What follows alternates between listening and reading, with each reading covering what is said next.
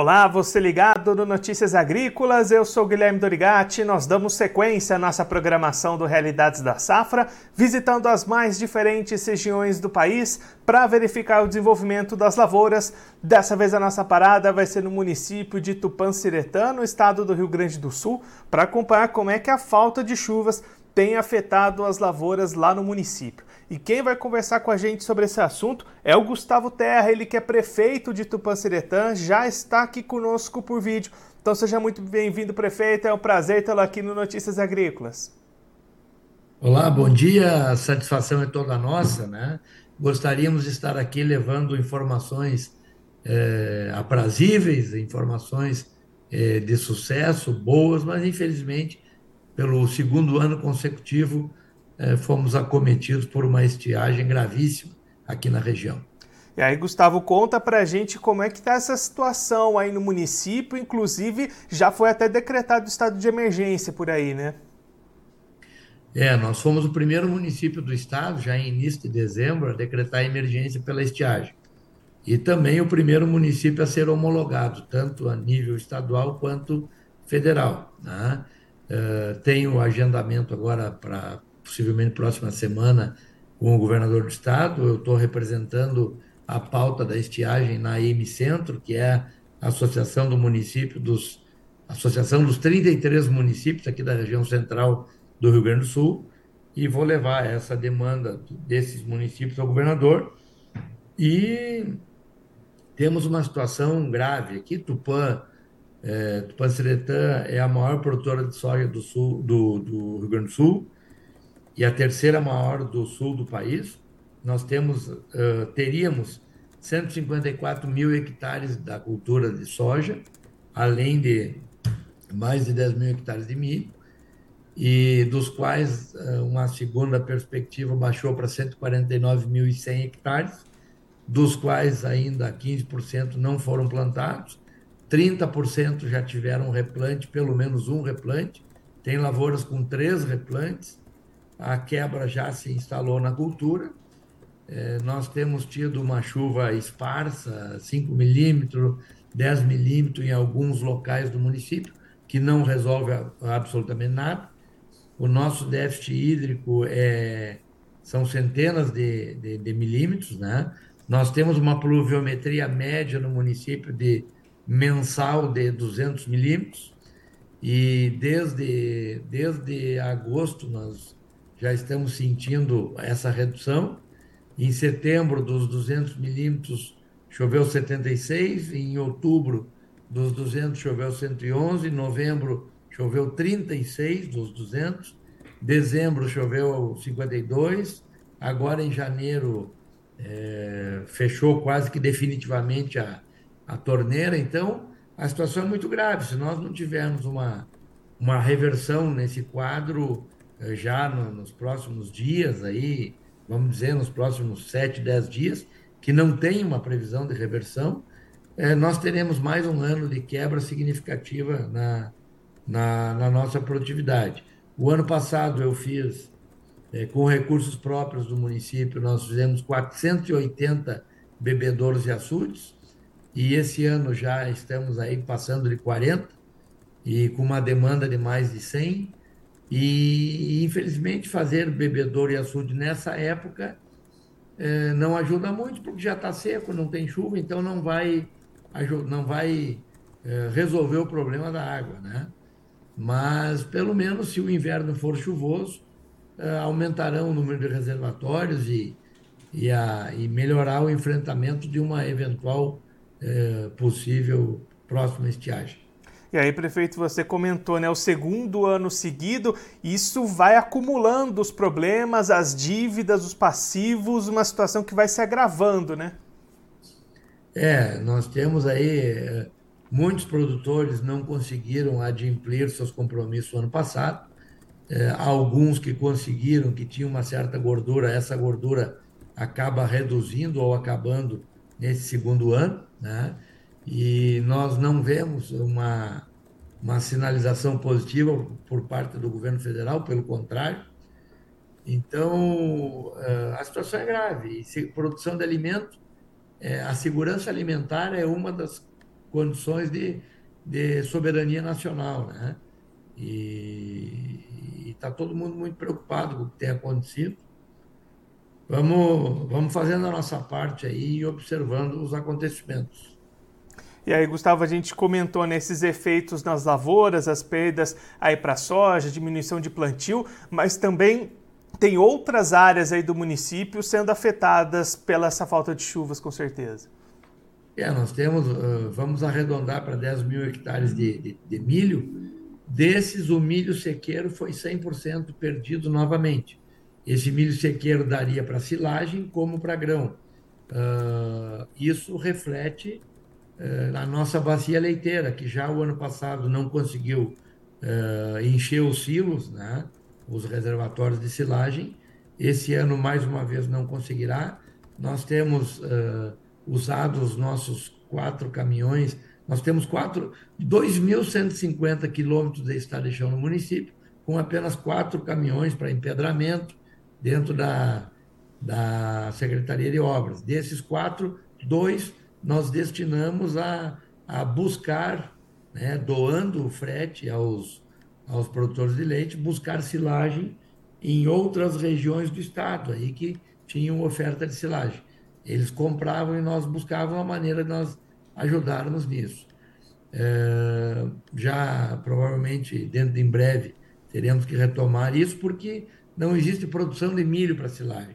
E do milho irrigado, né, que parte desse, desses 10 mil hectares aí tem pivô central, os reservatórios que alimentam os pivôs já ingressaram na cultura eh, baixos. Eh, a grande maioria deles não terá água suficiente para finalizar o ciclo, né?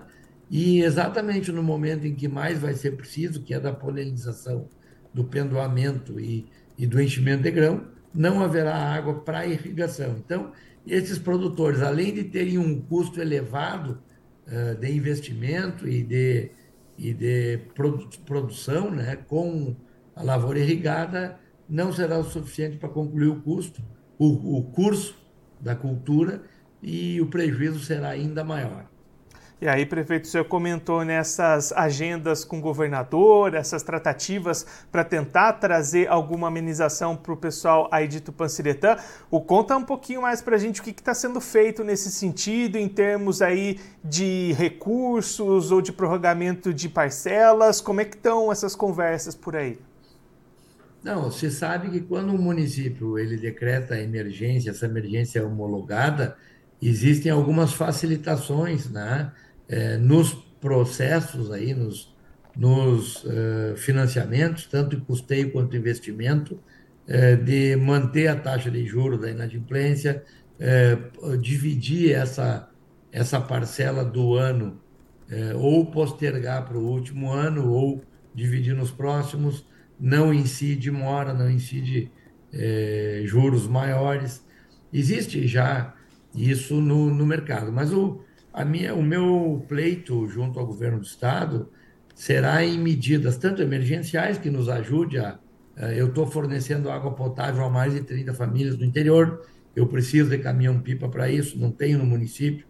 A gente está levando de maneira uh, improvisada com vinilique, enfim, mas são recipientes pequenos. A gente precisa, em vez de levar água ao interior, 2, 3 mil litros, nós precisamos de um caminhão de mais de 20 mil litros para que faça, faça o percurso todo.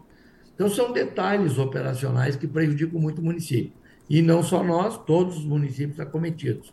Mas, falando em medidas uh, permanentes, né, nós precisamos uh, modernizar a legislação ambiental, por exemplo, que não permite uh, reservatório de água em, em área de preservação permanente, que são banhados. Nós temos que reservar água em banhado. Não adianta querer reservar água em alto de coxilha ou em ladeira, é, que é, tem que deixar o banhado como banhado. Todos os banhados hoje estão secos. Acabaram as vertentes, acabaram uh, uh, aonde nós poderíamos reservar água no inverno, nesses banhados, nós somos uh, proibidos pela legislação ambiental que foi ideologizada. É uma legislação totalmente comprometida ideologicamente. Tem que acabar com esse cinismo, tem que acabar com essas eh, parcializações aí da legislação, nós temos que legislar pelo certo, pelo correto. Eh, o local de armazenar água é na Baixada, é onde há mais captação de água e é onde essa água fica mais tempo uh, acumulada. Né? Então, esse é um dos pontos. Né? Outro ponto que nós temos que pleitear junto às instâncias superiores é no fornecimento de semente para que esses agricultores possam replantar as suas culturas. É, muitos não têm mais recursos, não têm mais reservas e precisam desse auxílio no fornecimento de sementes, seja de milho, de soja e outras culturas de verão. Uh, e isso tem que ser um gatilho automático por parte eh, do governo do estado ou federal, que no momento em que existe a homologação do decreto de emergência, já se disponibilize ao, aos produtores sem burocracia. Né? A, a, nós temos aqui a Emater, que é um órgão governamental que presta um excelente trabalho e faz esse trabalho de, de interlocução com o pequeno produtor, principalmente, e através de um simples laudo da Emater, uh, que, que esse auxílio possa sair imediatamente aos produtores. Prefeito, muito obrigado pela sua participação, por ajudar a gente a entender um pouco melhor esse cenário, essas ações que estão sendo tomadas aí na região. Se o senhor quiser deixar mais algum recado, destacar mais algum ponto para quem está acompanhando a gente, pode ficar à vontade. Eu acho que é isso, né? É uma pena nós estarmos aqui por um motivo uh, lamentável, né? A gente sempre gosta de trazer a mídia, trazer a divulgação, notícias boas. O nosso município tem muitas notícias boas, nós estamos aí Estávamos até o final do ano de vento em popa, né?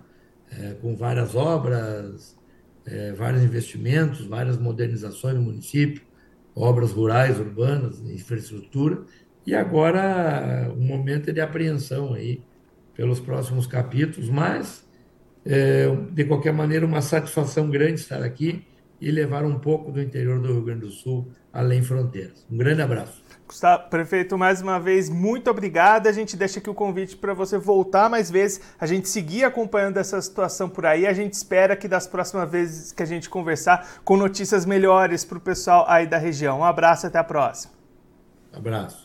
Esse, o Gustavo Terra, ele que é prefeito do município de Tupanciretã, no estado do Rio Grande do Sul, conversou com a gente para mostrar um pouquinho como é que está a situação da estiagem, da falta de chuvas lá no município de Tupanciretã. O prefeito destacando para a gente o segundo ano consecutivo de estiagens e aí chuvas abaixo da média desde agosto do ano passado, refletindo já em muitos problemas nas lavouras e na vida dos cidadãos lá de Tupanciretã. Por exemplo, olhando para essa safra de verão 22-23, lavouras de milho sequeiro, são cerca de 10 mil hectares de milho, de milho no total, Dessas partes, o milho sequeiro, perdas já de 100%, tanto para o milho grão quanto para o milho silagem.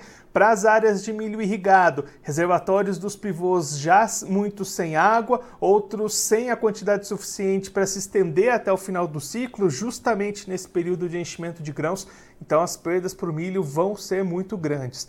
Já para a soja, já houve um plantio menor do que o esperado inicialmente, já houveram algumas reduções nessa expectativa de plantio, muitas áreas já apresentando perdas de potencial produtivo e expectativas de que essa situação possa ficar ainda pior caso não haja volta das precipitações, e segundo o prefeito destacou aqui para gente, não tem essa previsão de chuva, pelo menos nos próximos dias, lá para Tupanciretã. Diante de tudo isso, a prefeitura tenta buscar algumas alternativas, alguns recursos, levando água para os moradores mais afastados do município, tentando alguma situação com os produtores, mas também entrando em contato com instâncias superiores. O prefeito destacando que na próxima semana ele tem uma reunião agendada com o governador do Rio Grande do Sul, justamente para tratar dessas situações, buscar algumas liberações de recurso, algumas facilidades para os produtores, alguns gatilhos que possam ser até se tornar automáticos diante de situações de emergência como essa da falta de chuvas para tentar amenizar essa situação que o produtor lá do Rio Grande do Sul já vive, como a gente disse, pelo segundo ano consecutivo, vai acumulando dívidas, acumulando perdas e a situação vai ficando bastante complicada para esse produtor gaúcho como, por exemplo, lá em Tupanciretã, no Rio Grande do Sul. Agora eu vou ficando por aqui, mas você aproveite para se inscrever no canal do Notícias Agrícolas no YouTube. Por lá você pode acompanhar os nossos vídeos, as nossas entrevistas. Também deixe o seu like, mande a sua pergunta, o seu comentário, interaja conosco e com a nossa programação. Você também pode clicar no sininho, assim você ativa as notificações e fica sabendo de todas as novidades do Notícias Agrícolas. Eu vou ficando por aqui, mas a nossa programação volta daqui a pouquinho. Então continue ligado no Notícias Agrícolas.